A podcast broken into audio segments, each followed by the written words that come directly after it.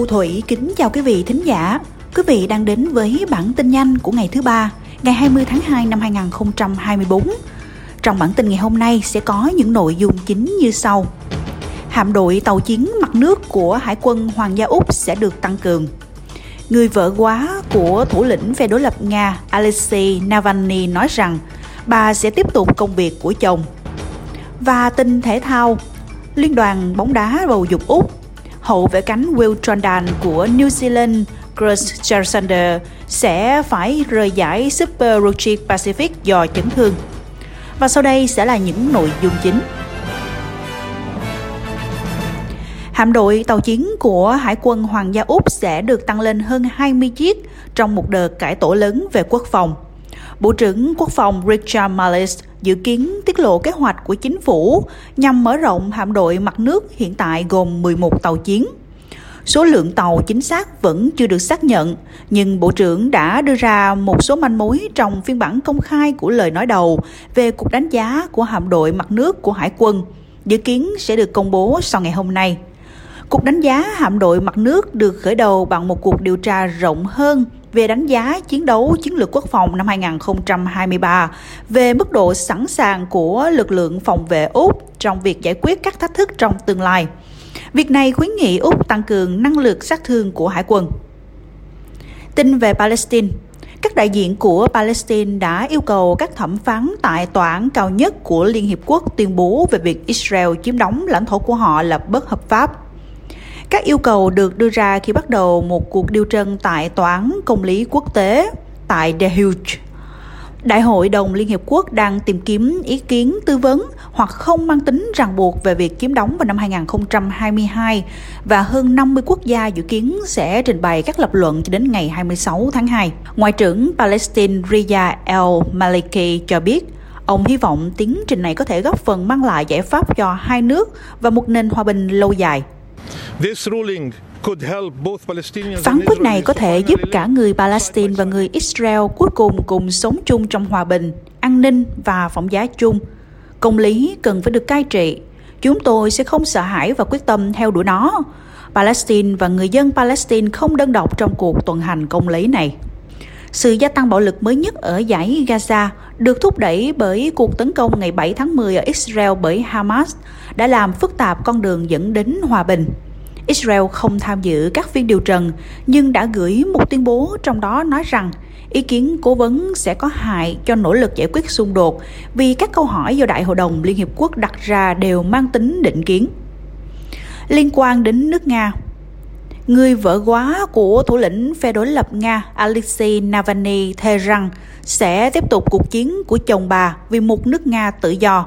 Cái chết của ông Navalny đã cướp đi nhân vật nổi tiếng nhất của phe đối lập ở Nga khi Tổng thống Putin chuẩn bị cho một cuộc bầu cử và cuộc bầu cử này sẽ giúp ông nắm quyền ít nhất cho đến năm 2030.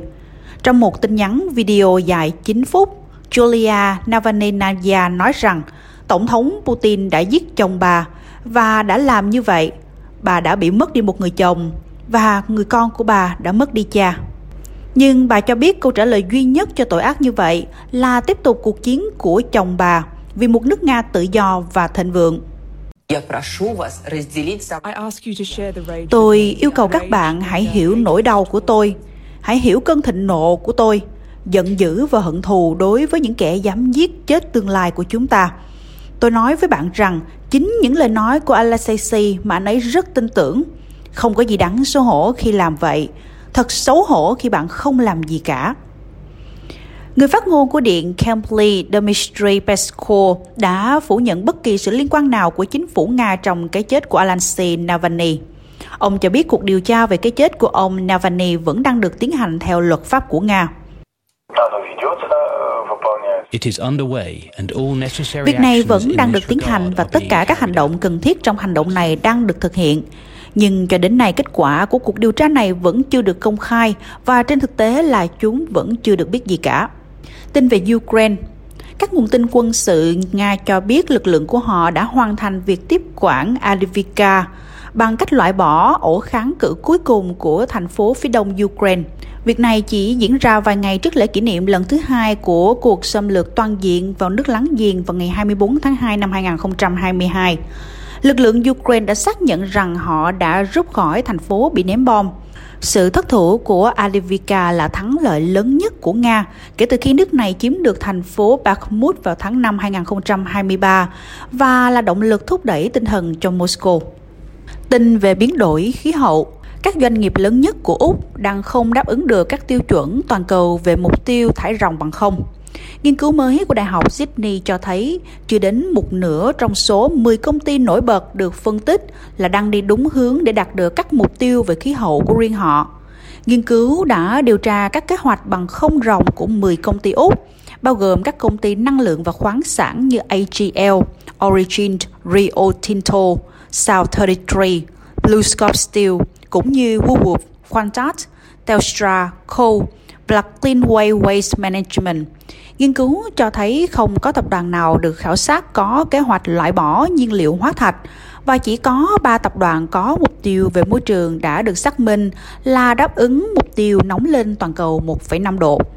Một trong những vụ mất điện lớn nhất lịch sử Victoria đã thúc đẩy việc điều tra độ tin cậy của mạng lưới truyền tải vào tuần trước thì khoảng 530.000 ngôi nhà và cơ sở kinh doanh đã bị mất điện khi bão quét qua băng, làm đứt hàng trăm đường dây điện.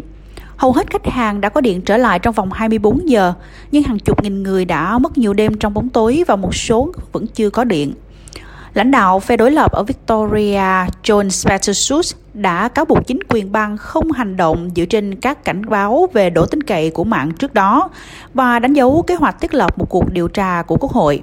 Ông nói rằng những cơn bão đang trở nên thường xuyên hơn và mọi người đang phải chịu đựng một cách không cần thiết.